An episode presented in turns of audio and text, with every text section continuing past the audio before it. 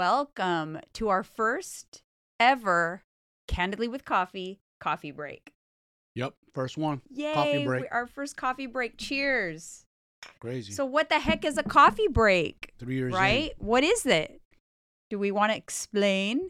Explain. So, Coffee Break is going to be a series of shorter episodes. So, shorter Candidly with Coffee episodes that are really topic specific or a hot topic yeah. that happens, something that like we can't wait until the next episode of Candidly with Coffee. You will be able to listen to the coffee breaks on Apple Podcasts, wherever you hear your podcasts, and it will have coffee break in the title so you know it's a shorter episode. Or you can also watch it on YouTube. YouTube. So YouTube. we are so excited to be bringing coffee breaks to you guys. We'll try to do them, you know, as often as possible, um, but at least once a week, maybe more. Yeah. We'll see how it goes. We'll see how you guys like it, and let us know what you want the coffee break to be. What topic? What hot topic? What celebrity topic? What you know, diet myth?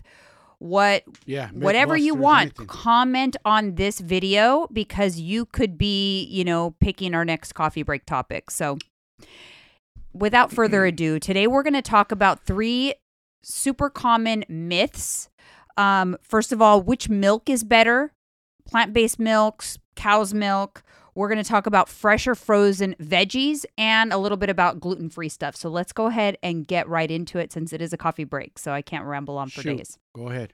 Okay.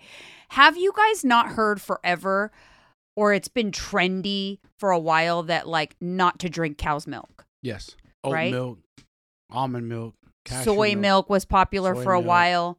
Almond milk is trendy. Mhm. That's just it, you guys. Trendy. Keep that in mind. So, where did that come about? Why did we, you know, get afraid to start, you know, to continue drinking cow's milk? It really came about because the, you know, the food guidelines and studies showed that consuming too much saturated fat was leading to cardiovascular disease. And so, since full fat milk is high in saturated fat, the you know we were kind of told hey you know what lay off on the saturated fats no more than 10% of your total daily calories should Yes. come from saturated fats so because of that milk and full fat dairy also at the same time became kind of vilified so people stopped drinking it Uh-huh. but recent studies have actually shown that um, saturated fat doesn't necessarily increase your risk of heart disease when you know your overall weight is controlled and calories are controlled etc so that has been kind of shifted you know been shifting but still people are ordering the oat milks the almond milk. So which one is better for you? So i kind of did a deep dive into milks okay? Honestly I, I it's hard to say which one is better or not. I think the most important thing is it's a personal decision. Yes. what do you like better? Now whole milk is nutrient dense but it's also calorie dense. Yep. so something to keep in mind. But if you enjoy milk over plant-based milks and you're watching your calories you could still go with a skim milk or a fat-free milk it's still going to have a lot of nutrients the benefits of milk is it's fortified with it's not fortified it's naturally occurring calcium so it's easier for your body to absorb it. You're going to get those calcium benefits. Whereas plant based milks are fortified with calcium, meaning they're adding it in because it doesn't, it's not naturally occurring. But still, you're still going to get some of those benefits. Um, but the, to me, the big plus with milk is protein. Protein. It's got protein. That's true. Protein. But you, you know what though? I thought milk also got vilified because of sugar. It has a lot of sugar. Well, it did. that. So uh, carbs and sugar. Yes. okay carbs and sugar and because it's equal right um and then yeah people started going for the lower carb again because of the the trends in weight loss the trends in diets um but at the end of the day there are benefits and cons to any milk you choose so but i don't want people to feel like they need to have almond milk because it's healthier oat milk because it's healthier because it really is not Most of the almond milks and the oat milks and those things are fortified with additional vitamins that that they don't naturally have. Vitamin um, milk is fortified with vitamins that it doesn't naturally have. You can find good milk brands. I actually found a milk brand that I haven't tried, but I want to try Fairlife because not only do they fortify their milk with vitamin D and vitamin A, they also fortify it with um, omega 3s. And omega 3s are an essential fatty acid Yes. That we need to consume.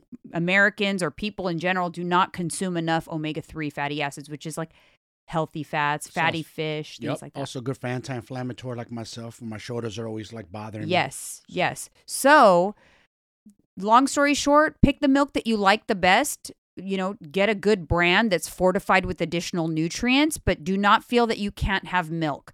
Now, if you are lactose intolerant and milk makes you sick, obviously that's another thing. Yes. If you, in general, if there's something that your body is telling you, hey, I don't tolerate this, don't eat it. Stop hmm. giving it to your body if you're not tolerating it. Listen to your body. But me personally, I like milk. I'd pers- I'd prefer like a, a skim milk because I mm-hmm. want to pay attention to those calories. But I love the added benefit of having protein in the milk. Even That's in the true. skim milk, it doesn't negate the protein. You're It just No, reduces doesn't. the fat and it reduces the calories.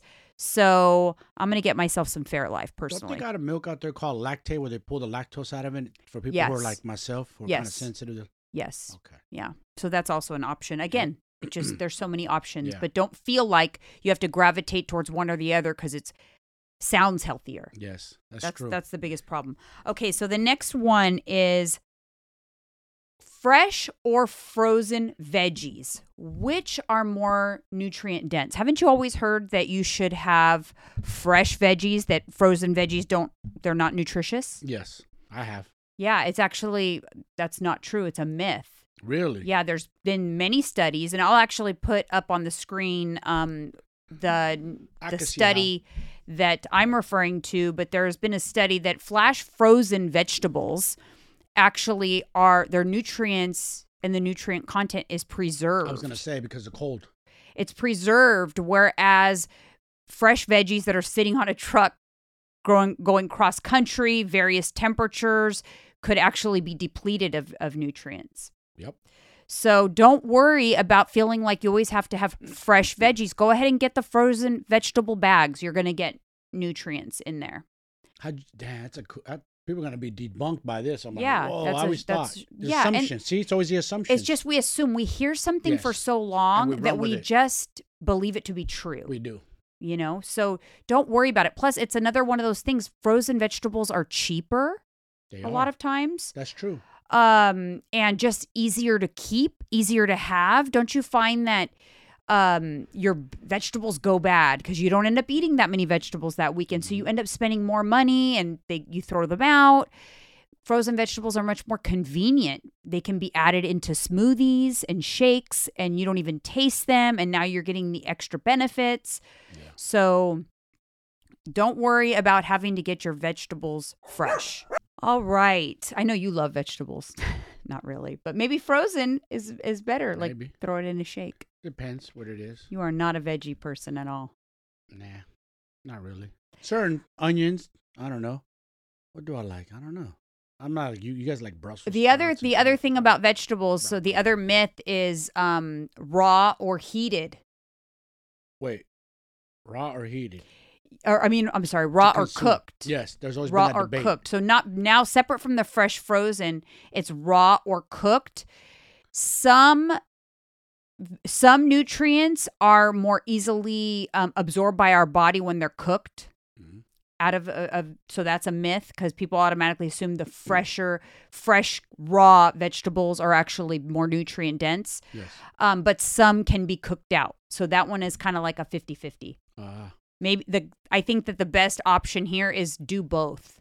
Don't always cook your veggies. Like have a nice big salad and a, and have raw veggies sometimes, and then also cook them. You're going to get the most variety of nutrients that way.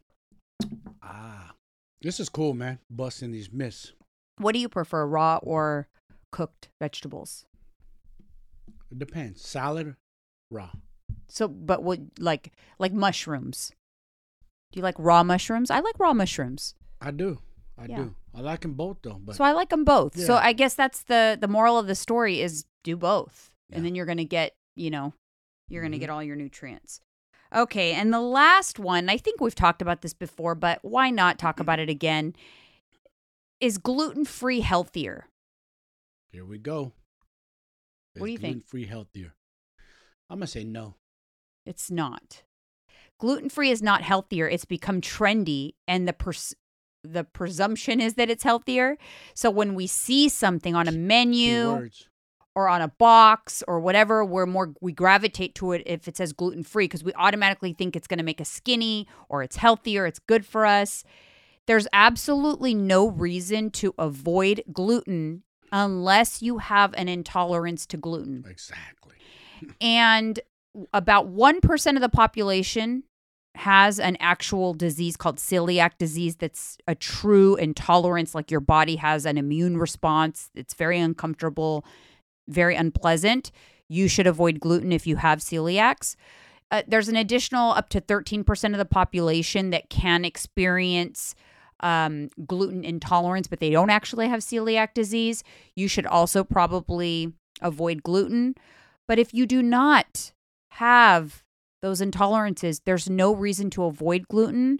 And people that are avoiding it because they think it's healthier are actually missing out on a lot of nutrients, especially fiber. And and you said something before we talked about not to go back, but your body doesn't know the difference whether it's gluten or gluten free. Well, it does if you're intolerant. If you're intolerable. If you Right. have a, a sickness. right. If you're intolerant to it, it'll know and it'll tell you. But if you don't, And I think it's just people. my point is if you don't, right. If you don't, doesn't if you don't, well, it, it will know the difference of the fact that it's not getting fiber. Mm-hmm. Because if you're avoiding gluten, you're not getting enough fiber in your diet. It's very hard to hit your fiber targets if you're avoiding gluten because Yeah. that's where I get my fiber. I reach for the whole wheat breads and the the whole grain tortillas so that I can get my fiber. Yep. But if you're gluten intolerant, you avoid those. You don't get the fiber in your food. Fiber is really really important. Yeah. For women, we should be getting 25 to 35 grams of fiber a day. For men, 30 to 35 grams. damn. And if you're trying to be gluten free because you think it's healthier, you're not going to get your fiber in. Yeah. And it's really important. But I think another thing, and I want to leave you guys, guys with this don't automatically just assume when you eat something, if it makes you not feel good, that, oh, I must not be able to eat this or that. Um, I must be intolerant to gluten. Maybe it's because you just overstuffed yourself. Like, yeah, if I eat a basket of bread, am I going to feel bloated after a basket of bread? Of course. It's not the gluten intolerance. You just overate. Yeah. Don't blame You the know, bread. If it's not the gluten, don't just avoid gluten if you don't have to. Try to figure out what it is and try to troubleshoot a little bit. Like for me, um, when I feel like, oh, that bothers me a little bit, I'm thinking like maybe I can increase my digestive enzymes, see if that helps. Yeah. Maybe, you know, maybe it's something else. Maybe it's a specific ingredient that I had or I had too much of something. Um, but I, at one point in time, I thought that I couldn't have olive oil. It would make me bloated, uncomfortable. Um, I would be so sad if I could couldn't eat olive oil. But it turns out I just needed some digestive enzymes. There you go. I needed some gut health situation going on. And once I corrected that problem with my gut health, I actually used the Inno InnoSupps Gut Restore. I can eat tomato sauce, I can eat olive oil, and it's glorious. So Yeah. don't automatically assume you have an intolerance either, because then you might be avoiding foods that you don't really need to avoid. So that is true. that Very is true. it for today's coffee break, you guys. Thank you so much for tuning one. in. If you want more stuff discussed or specific topics, and it can be about anything, it does not just have to be about weight loss, nutrition. It could be about No. literally anything. Let us know in the comments. We'd be happy to have a little coffee with you guys. Cheers, and we'll see you guys on the next one. See ya.